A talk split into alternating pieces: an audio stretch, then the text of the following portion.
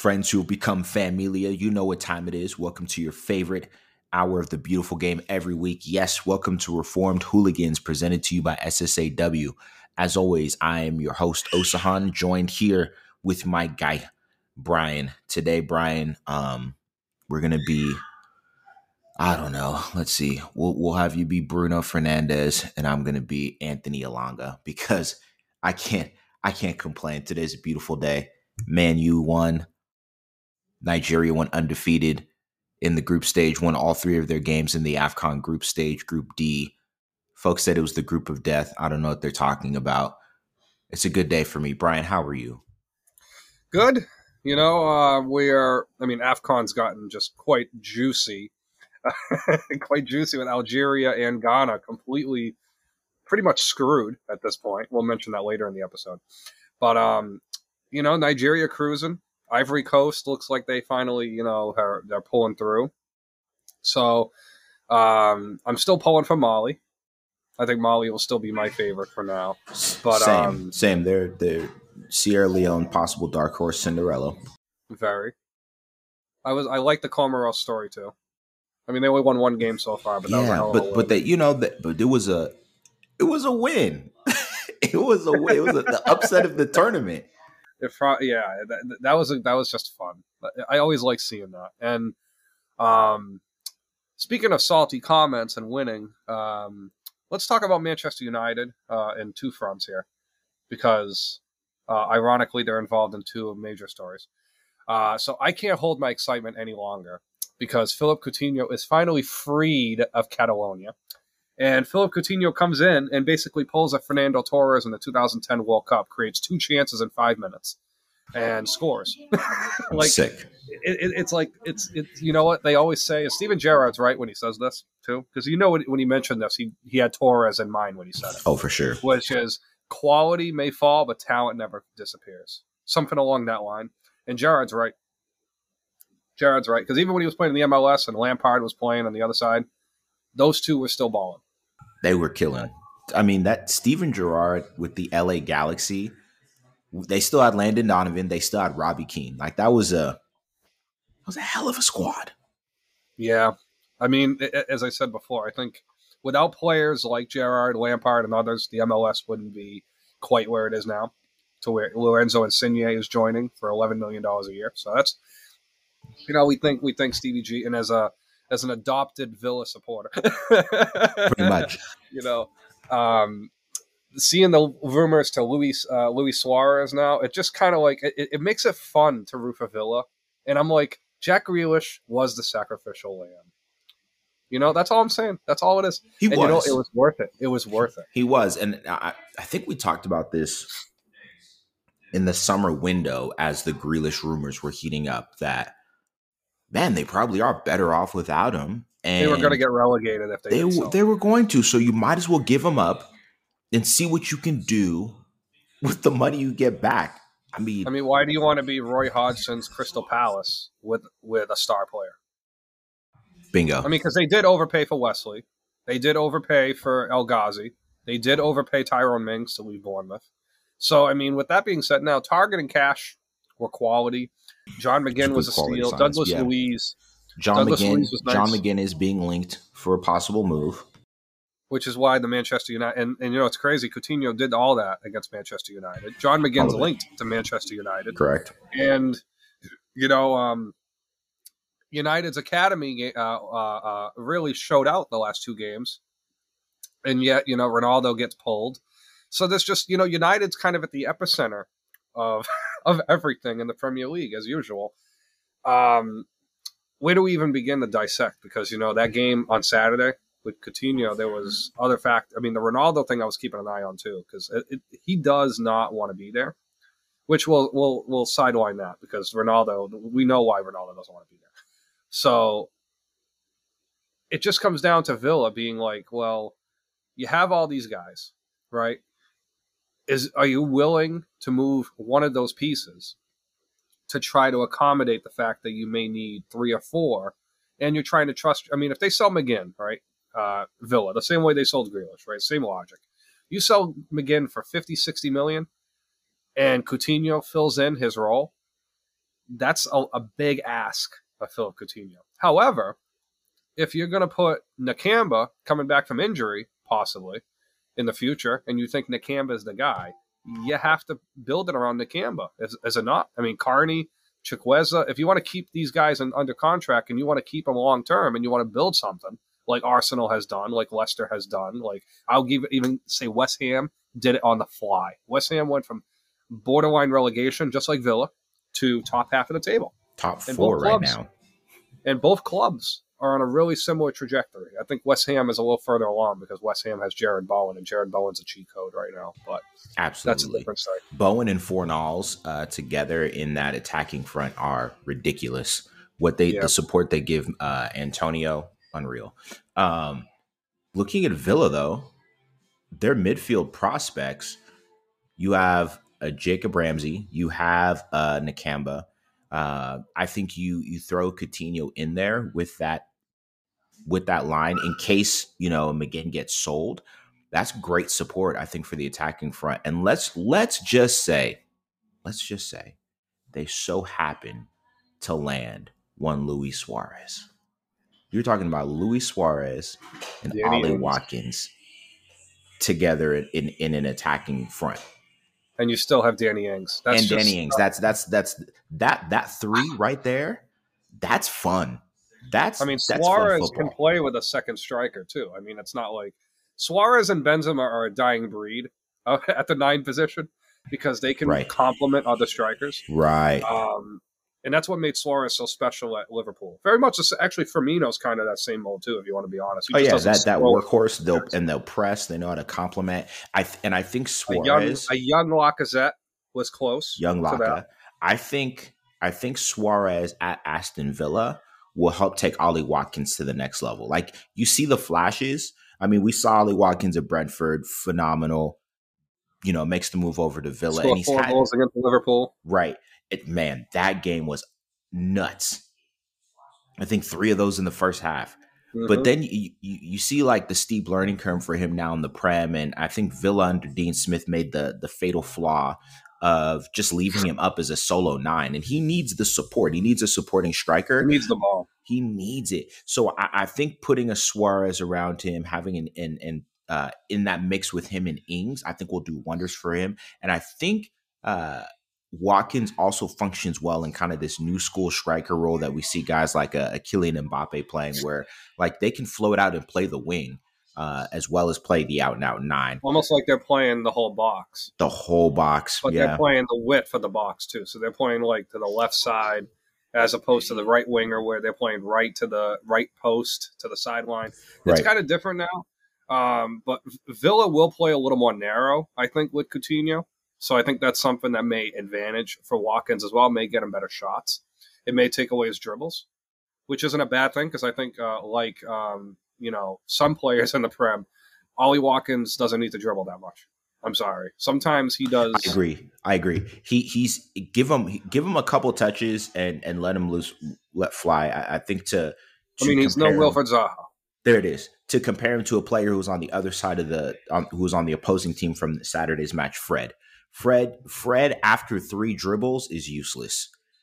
Don't let him take any more than three dribbles. I think it's because a lot of times Fred gets wants to get rid of the ball after the second dribble. He, he does, and but his decision making, if you if you watch a film of him, once he once he gets to that second or third dribble, once he's made up his mind of what he's going to do, it's normally just a brilliant play, and we right. we've seen that come into play in the last three games. The last three games, Fred is is been a part of five man. You put him in a. It's almost like we said from the very beginning. We started this podcast about the beginning of 2020. You put him in a counterattack style like Shakhtar Donetsk when he was there. Exactly. He was perfect. Alex Teixeira would literally just take every single pass from him, and that's it. Now, the thing with Fred is uh, with United's midfield. Now, of course, the Pogba question is going to forever persist. We're not going to have that conversation for the 15th time. But with United, if John McGinn were to play with Fred and Bruno Fernandes, you almost wouldn't have to play McTominay at defensive midfield. You'd probably be able to try mm-hmm. McTominay at center back, which means transitioning Harry Maguire out. Which that is, might be what Rangnick wants. It's what we all want. Listen, Scotland plays McTominay at, at, at the they play him back. in a back three. they play Andy Robertson at center back too. Right. Sometimes That's that's it. So, I they mean- play him at times Robertson and I forget who the third guy Dawson. is. There it is, Dawson. In Dawson. that back three, and they look great together. Mhm. So it's not it's not far fetched to see.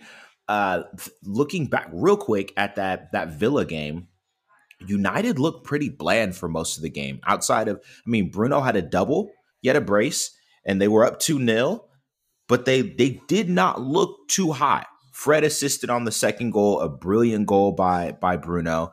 Enter Coutinho in the 76th minute, and like you said, in a five minute stretch, this guy creates a goal and scores a goal, and the I mean, game almost like draw. Fernando Torres in the 2010 World Cup It- final. it- Same kind of impact, and I'm not even understating it. No, you're not. You're not. The energy was there. It The- was. The Villa players were like, okay. The stadium was motherfucker's about to bring it. rocking. That Yes, stadium was rocking. And And listen, never mind, it was Luca Digne's debut too, and That's Digne true. had a nice ball to He did. To start that whole thing off. This it, it's music to my ears. Just you know, I always said for years, I go Luca Digne. You put him on a team that can attack, and you would get a, you would get a totally different player. I mean, keep in mind, Digne has been around since as long as Hazard has. I mean, he was on that same Lille Right. team with Hazard Yeah. that won League on ten years ago. Uh, that's a that was a good Lille squad, by the way. That Better than the Lille squad. that won last year, and that's Yeah. a good squad. oh yeah. So, So, that but yeah, uh, ahead. that match indicative of, and you said this, you did say this about Coutinho, like free Coutinho, get him in the right situation, he'll be okay. I mean, he's not going to press. He's not going to No. press. He's not no, he's not going to do that. But But- we we know what he's going to give you. Just let him do what he's going to do. And I think him being in Villa is the perfect situation. And I can't wait to see him get to a space to where he can start. And I think they're going to give him the reign that they gave at Jack Grealish. I think Gerrard's going to I think it's a let good him be a role. Mezzala and just kind of do whatever. I mean, maybe not as a, maybe not as an advanced playmaker in a four Hmm. two three one. Even though Yeah. we were thinking that before, I think Gerrard's going to go full four three three. Just kind of have him as a Mezzala. He might even play all three midfielders aligned together, which um, Ole tried that at United last year and it failed miserably at United. But Villa True. have Douglas Luiz who Right. can sit back and defend. John McGinn can go chasing everybody, and then Coutinho can kind of play ahead of them, a little tucked ahead, That's it. where him Watkins and I mean, if Where whether he can have great link up Bertrand play with him, Watkins. If they bring Suarez on, great. Ings, whatever. Uh, I'm happy for Aston Villa I because mean, a four, four, they could play four four two if they wanted to. yeah, they could. Yeah, Villa? They, they, they could. They could. They they have the pieces. I'm happy for Villa because, like you said, them and West Ham, very same trajectory. West Ham's just slightly ahead. Stevie G is going to what he brings. Uh, what I what I love watching is former players who were really good when they get into management. Watching them bring their skill set to help improve the skill set of those players who play the, the the role they play. For example, uh, Jacob Ramsey, young midfield talent, quick, lightning quick, too quick for his own good. And you can see Stevie G's helping him slow down and start to see the game a little better.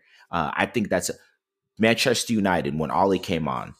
You saw a Mason Greenwood, an Anthony Martial, and a, uh, Marcus Rashford in one season all score 20 plus goals. It, it happens. Wayne Rooney. Wayne Rooney is rumored to go to Everton. Let's just we'll slide over there for a quick That's a good second. segue. Speaking of players and the managers, yep. Everton has sacked Rafa Benitez, which is not we we've been saying this. We called it. we called this. We called this months ago. When you see the formations and the, the lineups that this man was putting out, you could tell he he he gave up months ago. I'd say easily three months ago.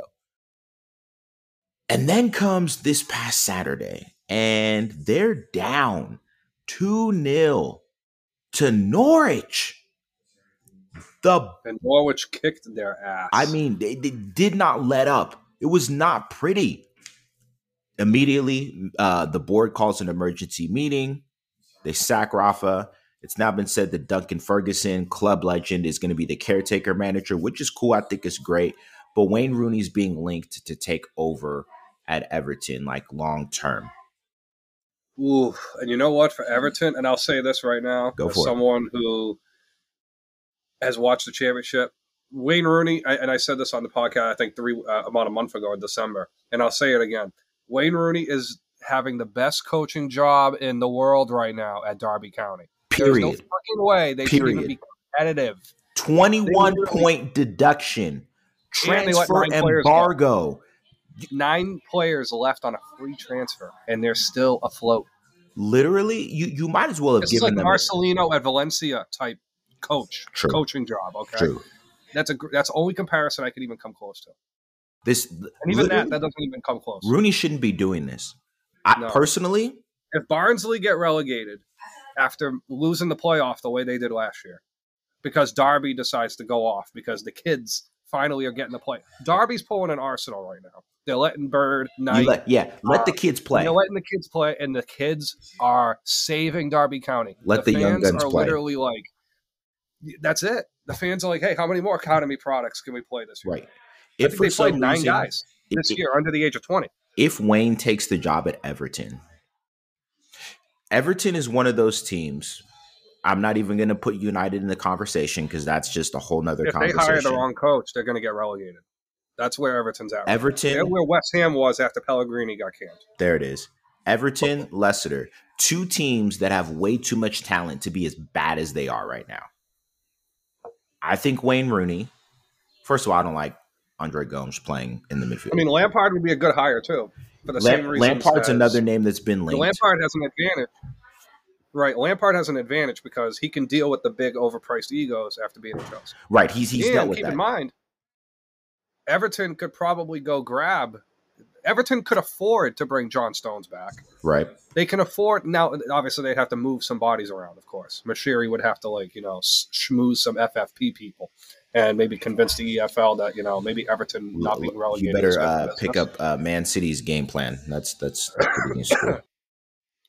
I mean, even Man City, some of their academy kids, like they have eight or nine like legit 18, Yeah. 19 year old kids Yeah. on contract this year. Yeah. And Everton can sign three or four of them and they would be back on track. Everton could go two ways with this. Now, they got 30 million for Digne. Mykolenko, the kid that they signed, now I know Oh, yeah. Everton fans are a little bit depressed, but Mykolenko is going to be just as good as Digne in three or four years. Now, whether they want to believe that right now, they're not going to believe it right now. And you don't have to believe it right now, Toffee fans. But he's good. He's better than Zinchenko. Okay, I can promise you that right Okay. now. Zinchenko is good enough to play in the Premier League. right. So there's that. Center back, I think you're going to have to figure out how who to build with Ben Godfrey with. I like Ben Um, Godfrey.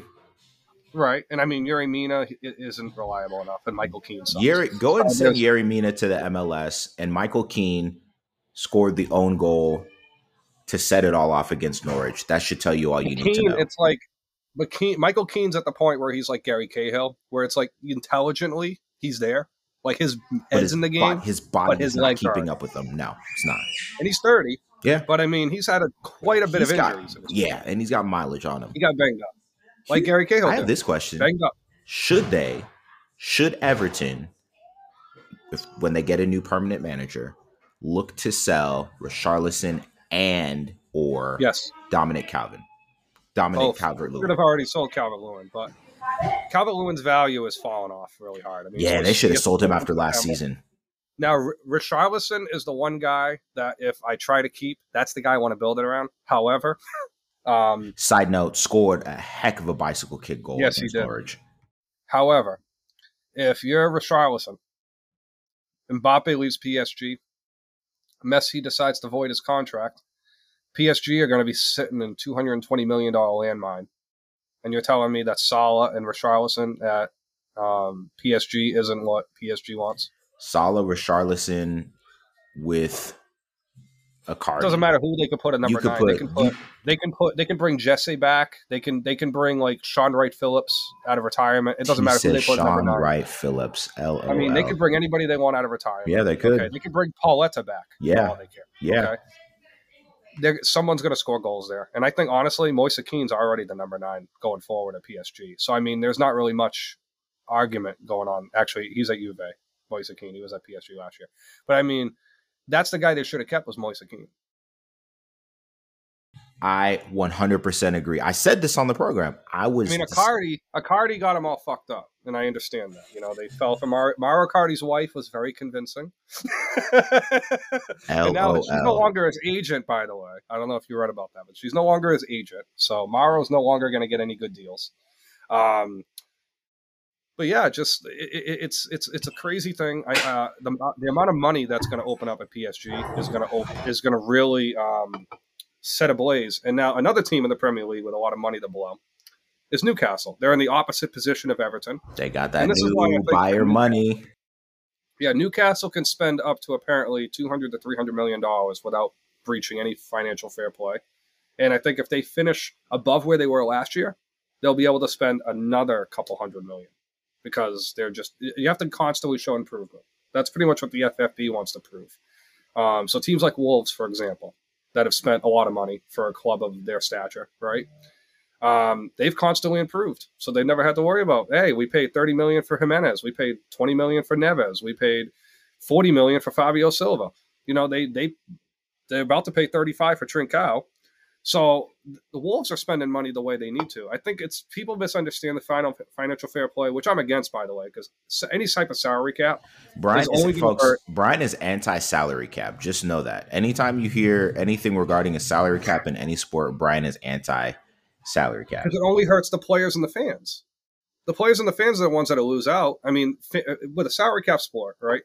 You build a team, right? The GM builds a great team and the general manager who does his job correctly is told, well, you done your job too good that now you can't keep the talent that you have. That's just why I think the NBA has at least a nice system with the bird years, right? Soccer, I like least, the bird you years. can spend as much as you want. Now, don't be Barcelona and and, and give everyone twenty million dollar a year contracts. dog. On top of the on top of the 100, 100, 110 million dollars you spend on their transfer fee, anyways. Right. But at the same time, I, I would love to have uh, allowed. I want to give those teams the chance to screw up. you know what I mean? Like, yeah. let them screw up. That's it. They're not too big to fail. They're not. There it is. Sorry. Not too big to fail. So we'll, we'll hey, tell we'll, Valencia. Ask we'll, Valencia. Yikes. We'll we'll uh we'll wrap up in the prem real quick and then hop on over to uh, um to Afcon. But real quick in the in the prem, Actually, no. You just mentioned Barcelona. Well, the Steven Bergwijn. Hold on. Right? Hold on. No, you just two, mentioned Barcelona. Two. I want to touch this real quick yes. before we go back to the Prem and then go to Afcon. Ousmane Dembele. It's come out. So first, he was saying that Barcelona threatened him that if he didn't make a decision, that they would sit him for the rest of the season, sit him for the next I six months it. of the summer, which I definitely believe. Right. I, I, I believe they would do it. Side note: Ilaix Moriba balling in Afcon playing in a midfield with Naby Keita for Guinea. That's crazy. Hopefully that momentum carries back because he's had a, he had a tough adjustment to Germany. He did.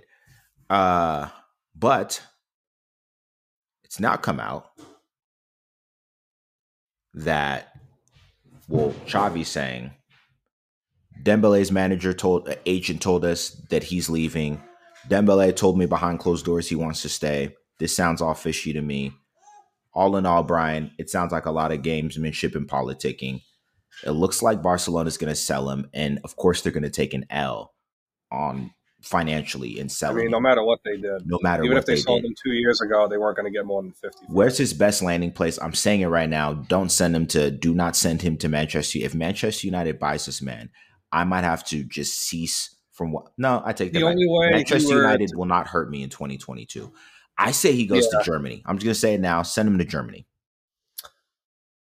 I would say if Leipzig were in a better position, put it this way: if more teams had money to buy Christopher Nkunku, I think Dembele to Leipzig makes a lot of sense. Someone needs to. Someone's um, going to buy in Nkunku. If not, it's not during the be, summer, it'll be during the summer for sure. Yeah, I can't see Wolfsburg um, doing that because they're freaking in their own relegation scrap. I, I don't see Newcastle being a fit for Dembele because of same maximum. They kind of play the same position, kind of the same player. Right. Um, a team that I actually would love to see Dembele play for. He'll never happen. Um, I want to see him at Juve because I need Juve to just admit that they need to move on from Bernardeschi and Kulusevski and putting Dembele opposite of Chiesa. And I think for Dembele's pace, and I mean Juve's medical staff has been fantastic for a lot of the players I've been there. I mean they're Correct. old for a reason. They're old and good. Okay, Chiellini, you we're looking in at good- you. Yeah, I mean Chiellini and Bonucci in, in particular. So like you know, Juve's medical staff is up to par. Another fit. I mean, PSG has been linked with Dembele in the past. Um, I would like to see him play with Shaqiri selfishly, opposite of at Lyon. That would be fun for me. Uh, that would make uh, Lyon games much much more appealing Oh yeah, for the first time since Depay left. But I mean, I don't know really where he would go. I mean, Atletico Madrid's not a fit because I mean that just sounds like Thomas Lemar all over again. yep. Um, and never mind the fact they just they already have so many wing players anyway, and Simeone doesn't really want to widen the pitch. Uh, Valencia have no cash. Sevilla already just signed Jose Jesus Corona. They're all right. set. And even after I they sell see- Diego Carlos, they're still not Actually- gonna have enough. there are two clubs that I can throw off the off the burner here. Uh, one is West Ham. West Ham have cash to burn. If there's any club in the Prem that can do it, it's West Ham. Whether Dembele's right. going to West Ham just got West Ham, didn't they? that was Southampton. Southampton. Okay. West Ham are still in flux. Uh, they're looking Oh, for an right. investment group. So That's what it is, West Ham do have money to play with. Plus, David Gold and David Sullivan haven't spent enormously since David Moyes got hired. So um, there's that. I think the next fit would be Benfica. Interesting. Now, Benfica have been known to kind of take guys on second chances, trying to revive their career, um, and especially with the new, they have a new coaching staff there, and a new coaching staff may want to make a statement signing to kind of give the fans kind of a little bit of comfort that Sporting or Porto are not going to beat them again. so Benfica are in a really tough position. Rafa's having a hell of a season. I think Yeah. Rafa would make Dembele look great. Um, and then obviously Darwin Nunez is there. So I mean, if you're Barcelona, you're going to want to keep Darwin Nunez tabs, right? So you're going to want to do business with Benfica on a good faith anyway. And plus, it may it may help the fact that hey, not a lot of players from La Liga go to Liga Nos, so maybe this is a good way for the leagues to do better business. I'm Mhm. hoping selfishly. Yeah. Yeah. But again, I mean, I mean, again, I don't know how much money Benfica actually has because they're involved in a huge embezzlement case as well. That's right. So that's a whole different mess. this this. But Diego whole, Carlos, though, Diego Carlos should be very careful as well. Like Dembele, Oh, yeah. don't go to a team that's going to get relegated. yeah. It's some some shenanigans and Newcastle, like we mentioned on the last episode, basically making moves in some respects, a la the Chris Wood signing, just to get out of relegation. Dembele, I think whatever club he goes, to, well, this whole debacle with him at Barcelona, I do believe Barcelona messed this up from the jump. They should have never bought the guy. However, he hasn't handled this well either. And as he's shown, we can throw others like an Eden Hazard in this category as well. Players who were paid an ex- exorbitant transfer fee. Paul Pogba looking at you as well, and have done nothing to justify the fee that was paid for them. So Dembele, I think with this whole debacle that's gone on with him, especially over the past like three or four months, I think this ruined his transfer stock. Once again, like I said, eh, maybe a club in Germany.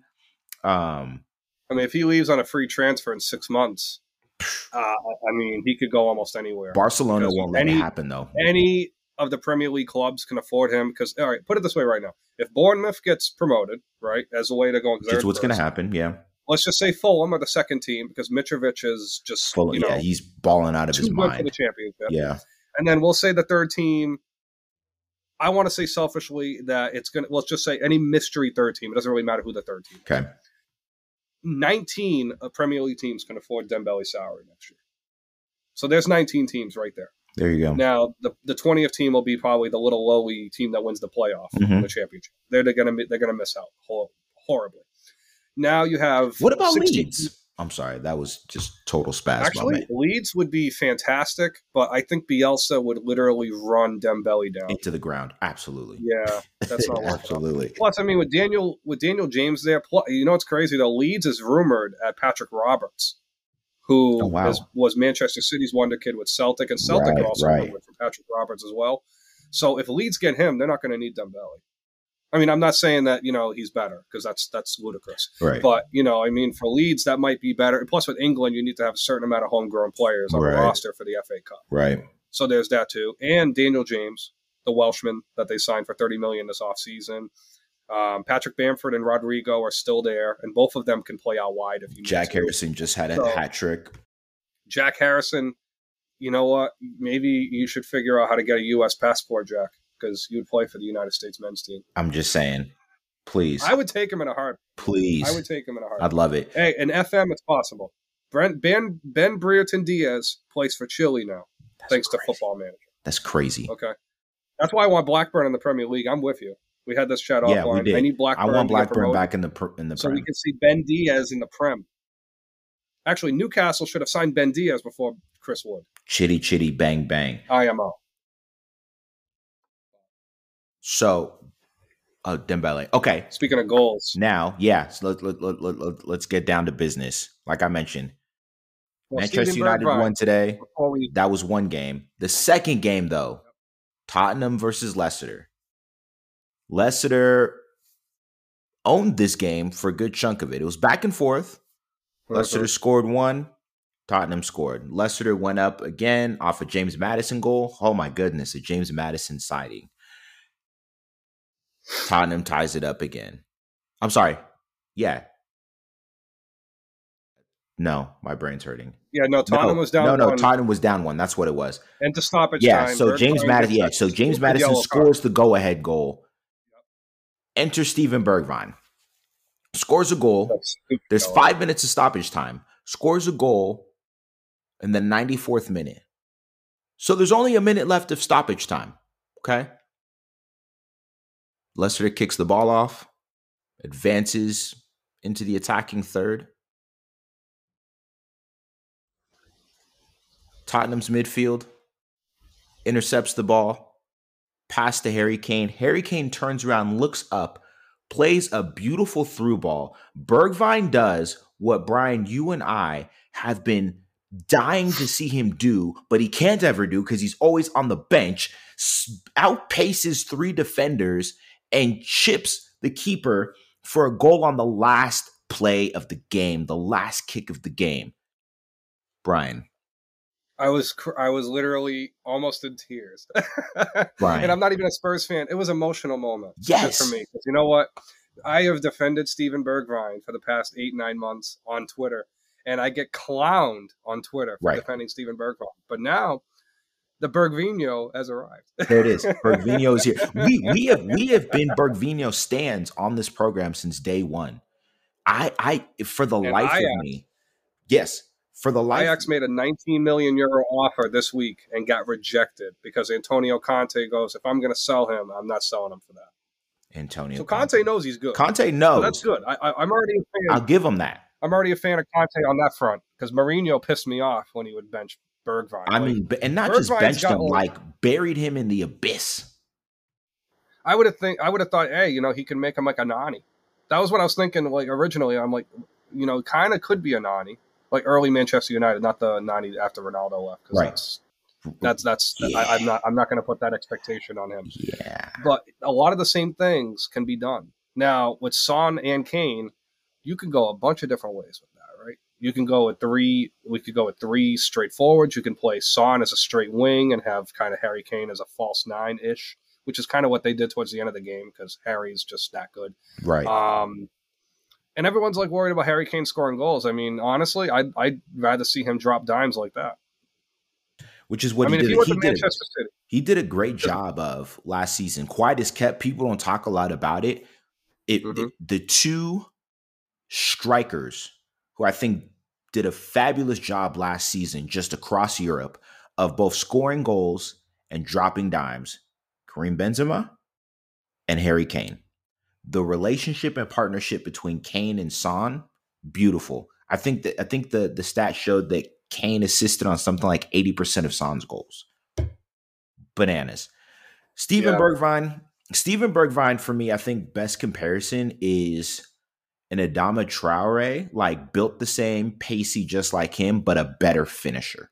way better finisher. Way better finisher. Priority's got an extra gear. Yeah, too. that's true. Yeah, an- yeah. a little bit of that too. Yeah, Tra- Traore's Um, built like Now, if you want to put the two of them together, Traore and Bergwijn could equal Odsonne Edouard. There is. does a lot of the things that those two guys do. Ed, Ed, if if you want to, if you you folks want to get a picture of what that looked like from Edouard, check his Watch first game. His first game for Crystal Palace subs on and does what Bergwijn just did.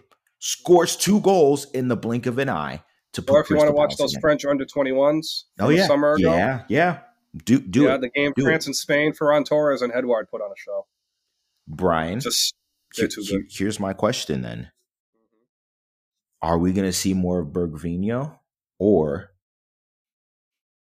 will Conte continue to uh kind of just let him middle about? now Conte let Gill, uh, Bryan Gil play, so I I, was happy to think see. I was happy to is see. fantastic. I mean, that that's a Conte youngster, though. I mean, if anyone, if as any wonder kid in Europe that you would want to play in a Conte system, Bryan Gil would be one of those ten. He'd be one of the ten guys on the short list for me. Yeah, Now, Bergie, I think if they can't get a second striker for Harry Kane this window, Bergie's going to play anyway. So there's that front because I mean he's someone that is capable of covering that front, and Lucas Moura too. I mean, Lucas Moura might be the only obstacle in which he's playing well enough to not be benched right now. yeah, That's the only obstacle for Bergwijn to break into the lineup. And I'll be honest, Lucas Moura is playing better than him right now, true, outside of today. true. I mean, but I, but Bergwijn, what- I think what I'd like to see, I think Bergwijn, Bergwijn for the time being, especially with Lucas unless you being, want Son more as a ten and play Kane and Bergie as two strikers. Which is that an would be- interest. That's an interesting. Conte, thought. done that before, didn't Yeah, it's an interesting thought. With Lucas Moura's current form, Bergwijn, I think, makes an amazing super sub. Throw that man in though in the 60th minute. Don't throw him in in the 80th, 85th minute. Throw, throw him in. he? Yeah, that was too That's- late. I mean, that's- that's I imagine see. like. Imagine how that game could have been. I mean, Conte would have been able to make an- another thing too. Like Conte made Eric Dier look more than serviceable. Like Eric Dier is actually living up to the hype. E- Eric Dier's no longer a joke for us. Or he's no longer the I mean, that red punchline. card he had in October is still laughable because that was that was something. But yeah, just like Eric Dier's playing better, Harry Winks is starting to play a little bit more as well. Uh, actually, Harry Winks is going to be out the door. Oliver Skipp is the There one it that's is, been Skipp. playing a lot. Yeah, I always get them two mixed Yeah, up. same. So, No, it's it's Skipp who's been playing a lot more. Skipp and Hojbjerg, they're they're looking great in that midfield. Uh, Conte is running uh is running five at the back with uh Reguilon outside on the on the wing. It's it's Conte is starting to do his thing, and and if you don't know, if folks, if you don't know anything about Antonio Conte, know this: uh, when he he has a plan in mind. He's he's a coach with a plan, and he's going to put all his chips on the table and let you know, let management know, let the board know this is what I'm doing. Not not not not to inf- not to uh, ask for permission. He's more so just informing you this is what I'm going to do, and you're going to open up the purse strings to do it. And you know what? Everyone's saying he's a he's a he's a gypsy or a nomad. I'm like, the dude spent 11 years at Juve. Did he not? Exactly. Don't don't. I mean, like, to him. okay, if Juve if Juve didn't pork him around, if Paratici didn't get like completely like you know Marcel branded by Juventus in the middle of the 2010s, we're talking about Juve possibly having Conte for the last six years, as opposed to you know the revolving door of Allegri Crazy. and whatever the hell they're putting in there with Allegri again. Like Juve are stagnant because they decided to move on from Conte. And keep in mind, that was after Conte, uh, uh, Conte stole Pirlo from AC Milan. So that that's let's just point that out there as well because Juve had to jump Inter and AC Milan what with Conte as the manager after that whole scandal that they had, and they still came back. So that just that just tells you how good of a coach Conte is. He is a guy that can build it for the long haul, and he's someone that likes having younger players because with his style, he needs guys that are going to go balls to the wall. It's like, I mean, not like Bielsa. He's Bielsa to a lesser degree, I think, when it comes to intensity. yeah, Bielsa's But I mean, different, man. Conte's burned teams out. Conte has completely burned teams out in the past. So But Conte has also given his players uh, sex tips to make sure they Mm. preserve their energy. So and Conte, let me tell you, he was a good player in his day. So He the was. player should take his I can't. Yeah, I can't. I can't. I can't argue with that. You know, the man's. Never mind. Uh, so I, I think as we wrap out, Bryan, let's let's head on over to Afcon. Uh, the group stage wraps up. Well, you the day you guys are listening to us on a Thursday, so the group stage wraps up today. But as it stands, before the the final games of the group stage are played, we'll just run through it. Group A. it's looking like Cameroon and Burkina Faso are going to go ahead and be the two teams to make it out of Group A. Cameroon comes away with seven points, two, two, two wins and a draw. Uh, Cam and, and here's here's the theme throughout this group stage of Afcon: the teams that were supposed to be the powerhouses outside of Nigeria, the rest have looked rather unimpressive. Cameroon, when I look at their matches, barely scraped by Burkina Faso. Ethiopia, they clowned in in in the second half of that that match they had, and then they tied Cape Verde. Uh, so that's Group A. Group B, Group B, intriguing. Uh, it ended up being more competitive than I thought it would be, uh, largely because Senegal, who's supposed to be the powerhouse in that group, Bryan Senegal, a team scoring one goal, one goal in three group stage games. One Bryan, goal. three. The the Malawi game unacceptable. The only game that I could accept them not scoring in is the the Guinea game.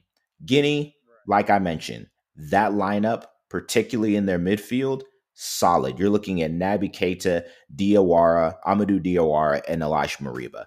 That you think that national team's good now? Wait till the next AFCON tournament when they get some of the other freaking, you know, uh, French and German and Portuguese nationality right. players to go down there and right. go back. Because because Moriba's going to be the, the, once I think them seeing Moriba's success in that space I think is inspiring.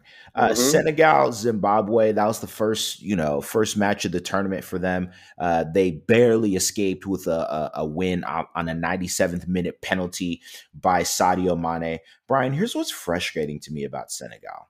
I'm just gonna, I'm just, you know, just gonna read off some players they got in the lineup. Okay. Starting in, in, in goal, they have one Edouard Mendy. I don't know if you've heard that name before, Bryan. Uh, hey, might be the best goalkeeper on the planet right now they're they're uh, not their captain. Koulibaly. Yeah, Koulibaly and Bouna Sarr playing on the same side as Koulibaly in the back line. In the midfield, we have Idrissa Gueye, Cheikhou Kouyaté, and another Mendy. And on the front line, Bryan, we have, I don't know, their captain, Sadio Mane. I Bryan, I don't understand how a team with that, with those players, scores one goal in three matches in a group that we that we can't even consider the group of death, not even close. Right. I mean, I don't know. We see this happen, and we ha- we saw this happen in the Euro too last year, where like some of the big time countries that like sometimes it just really is like the way they play. Senegal really aren't a team that are going to dominate possession. They're better on the break. Right, right. And Guinea wasn't going to let them counterattack. That, no, that was not going to. No, that that now, midfield was a lock. And Malawi really played very structured and organized, to their credit. So I mean, again, and even then, I mean, look at even in Group A too. I mean, Cape Verde didn't really like. They kind of played very like, you know, very very you know um, defensive, and they were able to hold not just um, Cameroon, but they were able to hold Burkina Faso to one goal to mill. So I mean, some of the teams that are like you know they don't they don't have a lot of depth, but they have a lot of pace. We're just able to you know keep up with everything else, and a lot of times, you know, you get someone like Sadio Mane. A lot of his best goals are coming off counterattacks. True. And I mean, hey, not every time he's not going to get the Fabinho and and Jordan Henderson and Andy Robertson and Trent Alexander crosses. That's not what he's going to get at Senegal. True. But I mean, Sadio Mane is also too short, in my opinion, to really be a serviceable number nine. But he's like five seven, so can like he's five seven, like even with his tippy toes. Up. Right. No offense to Sadio Mane. Even so. with his like hair puffed up, you know, they they and and that was the other thing. I, I think I mentioned I mean, this last pieces, week. Senegal looks so dry, clustered in set pieces. Dry. You you have and too much. can score on corners. Yes, we've seen him do it in Napoli. He's, he's uh he may not be a chrome dome, but he the dude's got a head he's on him. Zouma, yeah, he's no Kurt Zouma, but he's still got a head on him. When I look at uh, when I look at, I think it was Egypt, Egypt as well, right? These teams, we mentioned this in in in this tournament. You've seen teams play players out of position, and maybe it's to fill the needs of the team, but you see the repercussions of that. You see in Egypt, uh, we'll get to them in a in a moment in a couple groups. They managed to sneak out second place in their group, but Mo Salah wasn't out here looking like King Mo. He looked like, you know, Prince almost popper Mo but they play they they try to play him at a nine. He's better off as a wing. So well, let, let's move along. Group C, Morocco wins that group. They they won two games and had two two wins and a draw. Uh, Gabon, without Aubameyang, manages to come in second place in the group, and they'll advance to the knockout stage. Morocco, second highest scoring team in the group stage. They they came away with five goals in the group stage, uh, including a, a, a thrilling two two tie against Gabon. Uh, Achraf Hakimi, I think, scored in, in two out of the three games. Some folks say he's the best right back on the planet. Kind of doing a good job proving it. Uh, however, we, we also must talk, we mentioned this, the Comoros Islands came away with the upset of the tournament, beating Ghana 3 2 in the final game of the group stage. Bryan, I I'm not going to say I was overjoyed Bryan, I was freaking ecstatic, man. All that talk that Ghana does year in and year out. I'm here to just, actually, I'll save my comments when I talk about the groups that Nigeria. I'm sure group. every Team USA supporter was rooting for Ghana. Was oh, was thrilled, thrilled.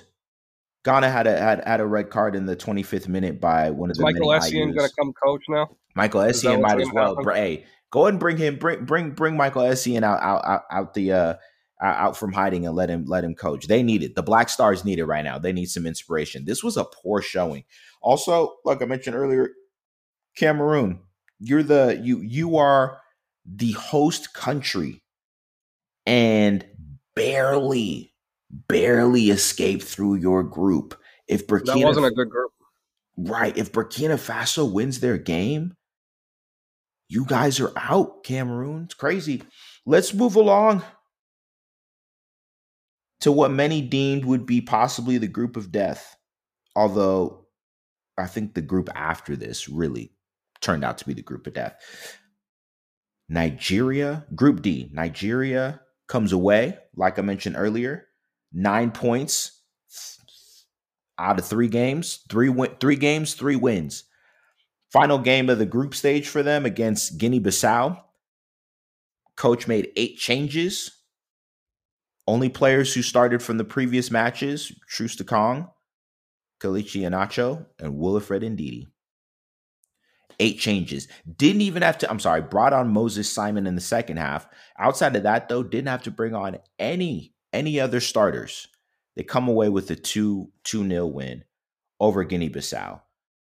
I'll say this about Nigeria. I watched two and a half of their games. Nigeria looked organized. Uh, you and I were talking about this offline, Bryan. It, on the one hand, it's exciting to see them look dominant in three matches. And but there's always that feeling of, oh man, are they going to choke? Uh, commentators during the game today brought up how you look at, at World Cup '94. Nigeria was five minutes away from beating Italy in '94. Italy with the Baggio brothers. And then Roberto Baggio came through and did what he did. Mm-hmm. Not, then you go to the I next. I mean, the Netherlands in the 2008 Euros. There it is. Were just as efficient as this Nigeria team right now, mm-hmm. especially defensively, because yeah. that's where Nigeria had a lot more question marks. Right. Nobody had questions about the attack, even with Osimhen out. It was the defense, mm-hmm. and the defense and has answered the call. They've held up. But again, for Nigeria, I feel like um, them right now, they're playing as good as anybody in this tournament right now. Yeah. Um, being in a group with Egypt and and coming out and winning that game, huge even if it's one nothing, huge. I mean, uh, yeah, you have the Ivory Coast there. I mean, they, they look they don't look so hot. And then I mean, Mali, even Mali didn't look like you know. I mean, they're good enough. We know Mali is good enough. We On know paper, Ivory Coast Mali's good enough. enough. On paper, Ivory Coast is good enough. But Nigeria have obviously come with the results. But in knockout fashion, maybe the, those games at Ivory Coast and and and Mali and Cameroon that they put themselves through are more prepared for the knockout rounds than say a Nigeria is where they cruised. That's true. That's true. So maybe there's that too. It could be. The only thing that gives me hope is as I've I've watched Nigeria over the past year or two. Getting rid of Gernot Rohr, great move. This team seems more organized and focused and together than they have over the past year. I, I remember watching them in the qualifiers for AFCON. Okay, let's go back to the qualifiers watching them lose a match at the death 1 0 to the Central African Republic. When I, I remember you, hearing about this, yes. Bryan, I, I almost punched my TV. There are very few times in life where I've watched a sporting event and wanted to punch my television. That was one of those moments. Wouldn't that be the equivalent? Wouldn't that be the equivalent of like Germany losing to? Oh yeah, North Macedonia, yeah. right? so, That's pretty much. It's the same thing, though. Close. No, it's it's the same thing, and it, it was it like watching it. Even the commentators were flabbergasted that Nigeria lost that match. I thought after losing that match, they should have got rid of Gernot Rohr. They gave him still a couple of couple more chances. Group E. I mean, yeah. Group, group E, is... is... what I would deem the group of death. Uh, going into the final match day, which is today. Ivory Coast has four points at number one. Equatorial Guinea has three points at number two. Sierra, Sierra Leone, two points. Algeria, three points. Who's playing who? Ivory Coast plays Algeria. Re- folks, this is a very real situation. There's a very there real a four-way tie. A four-way tie. There's a real possibility of a four-way tie. Algeria, if Algeria beats Ivory Coast, that automatically propels them. Equatorial Guinea and Sierra Leone, if they come away with a draw, Equatorial Guinea, Algeria, and Ivory Coast will all advance. And there's a real possibility that Sierra Leone could advance because the top two teams qualify, and then the next four third I'm sorry, the next the next four third place teams advance as well. So there's a possibility that all of Group E could advance tomorrow. Now, if Algeria beats Ivory Coast, that would be the ultimate like bracket buster. Ultimate.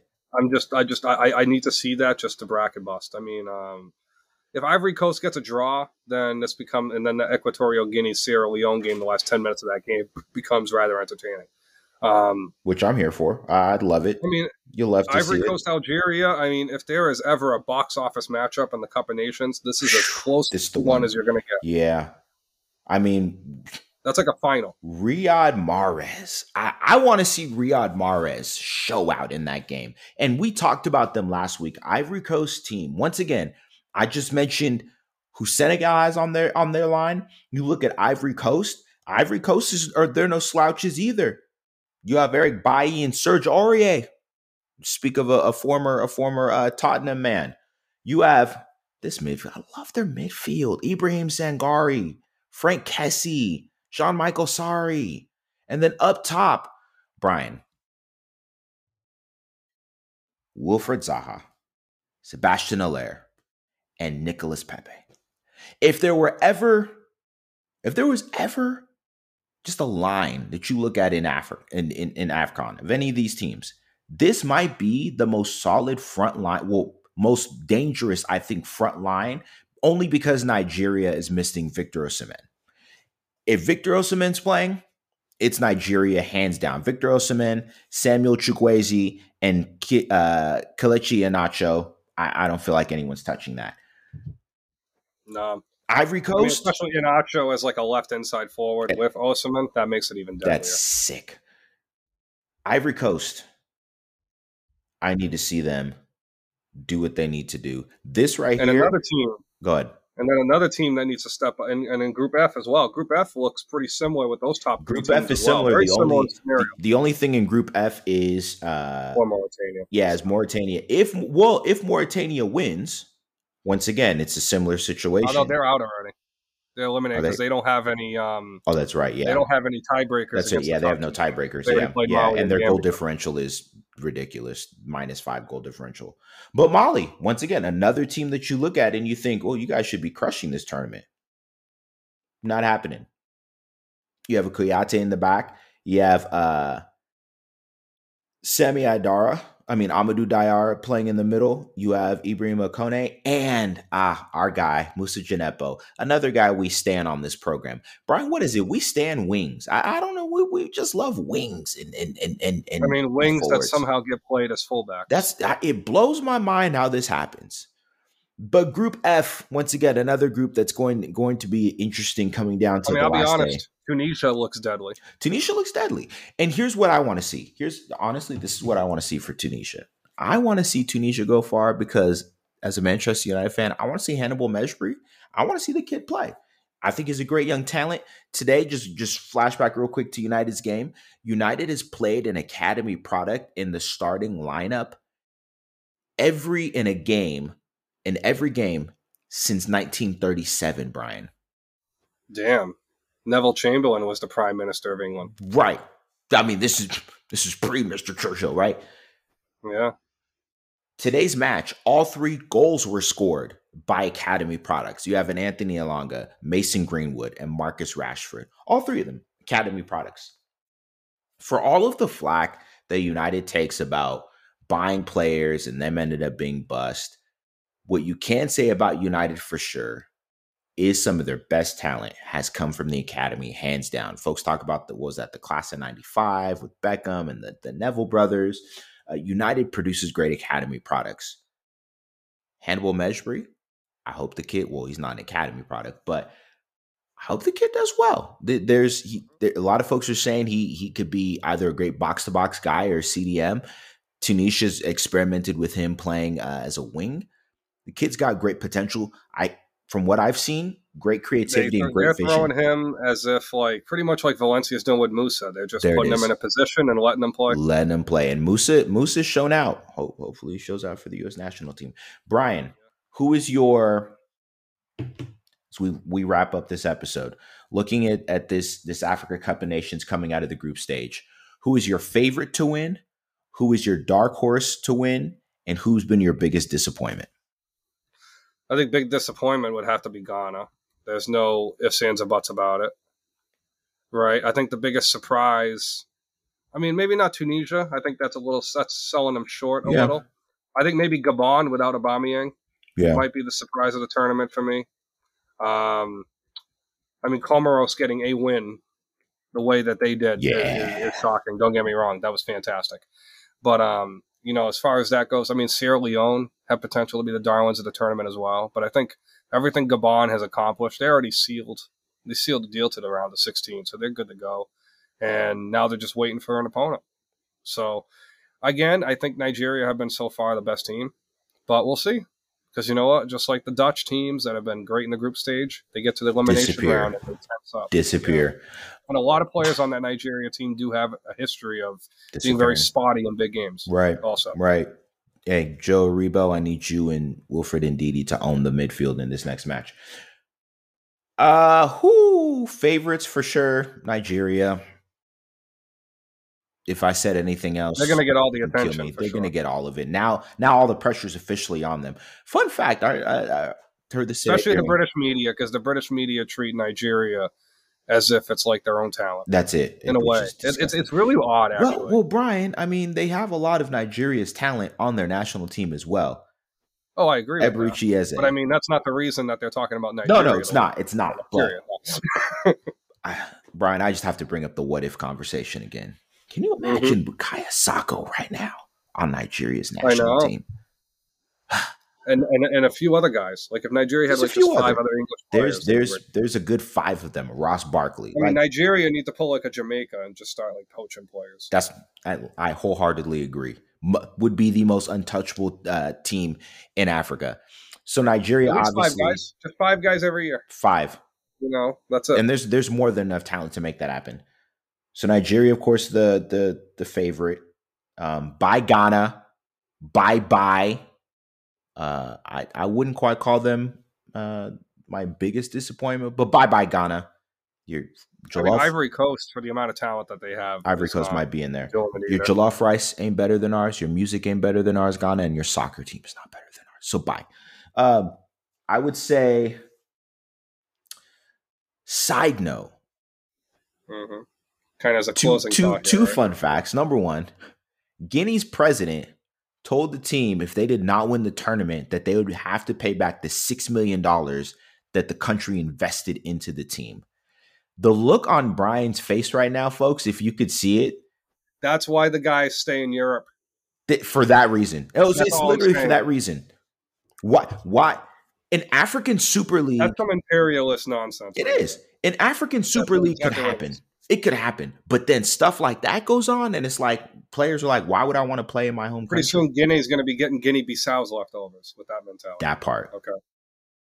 Other fun fact apparently, Nigeria's highest ranking ever in the FIFA World Rankings was fifth place oh, after Oh, that 94 90s, World Cup. Yeah. Yeah, that But that was a crazy run. From 94 to like 2000, Nigeria was just off the wall. I mean, they won that 96 Olympics against Argentina. They won that gold medal. I mean, crazy. Uh, I would Well, a say, final, a final Nigerian thought here. Um, go ahead.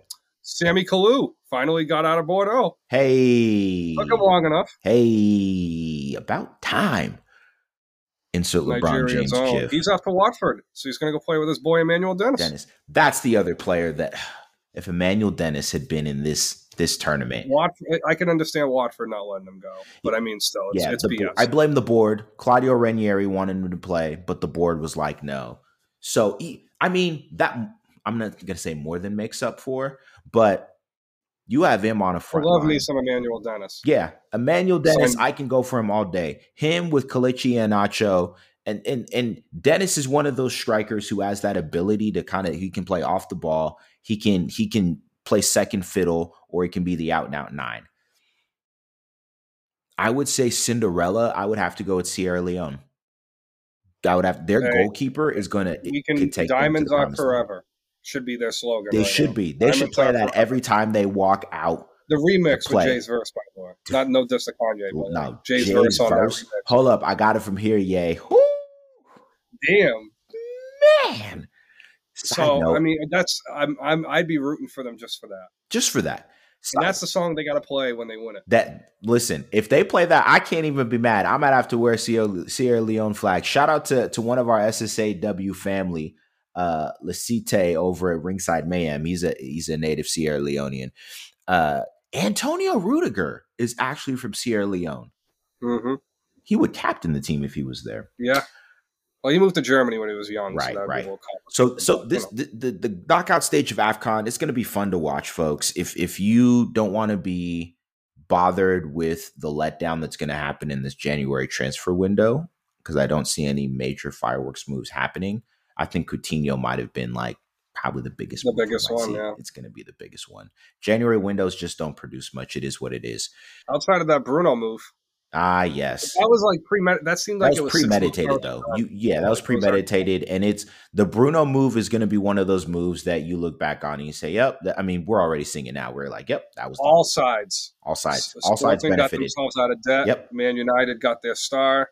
Bruno Fernandes got his big move. Everyone won. Everyone won, and that's how it is here on Reformed Hooligans. We're all going to win. We're all winning here. So, with that being said, folks, that wraps up another episode. We're going to call full time on that. No Steven Bergwijn to come in and ruin the party. Uh, as always, y'all, if you want to check out everything going on in the SSAW universe, head on over to tssaw.com. Again, that's tssaw.com. Everything from our friends covering all the good news with baseball over at Diamond Talk to our friends covering all the great things in football. It's the playoffs right now. Cover Zero, they are alive and in full effect. Uh, full court press, they're making their comeback. Stay tuned for the next episode of that. Bryan and myself will be on. Um, they try to cancel my 10 day contract, but I'm coming back, baby. We re upping. Uh, head on over to, uh, of course, our friends Ringside Mayhem, giving all the good wrestling news. And Royal Rumble coming up. the up. Royal Rumble's coming up, man. I'm watching that. I'm I'm excited After. Edge's return last year, I don't think anything can top that. Though. Well, there's there's a rumor. I'm just gonna throw it out here that the WWE is possibly gonna open the forbidden door and have a have someone come over from another promotion. So in the Royal Rumble, who knows? It, yeah, there's there's that rumor is floating around heavy right now. I have a feeling it's a TNA guy. Yeah, oh, I think it's a TNA guy. I think it might be Moose. It, it is what it is, and of course, Osa and Abe doing what we do. But here, Reformed Hooligans, y'all know what time it is.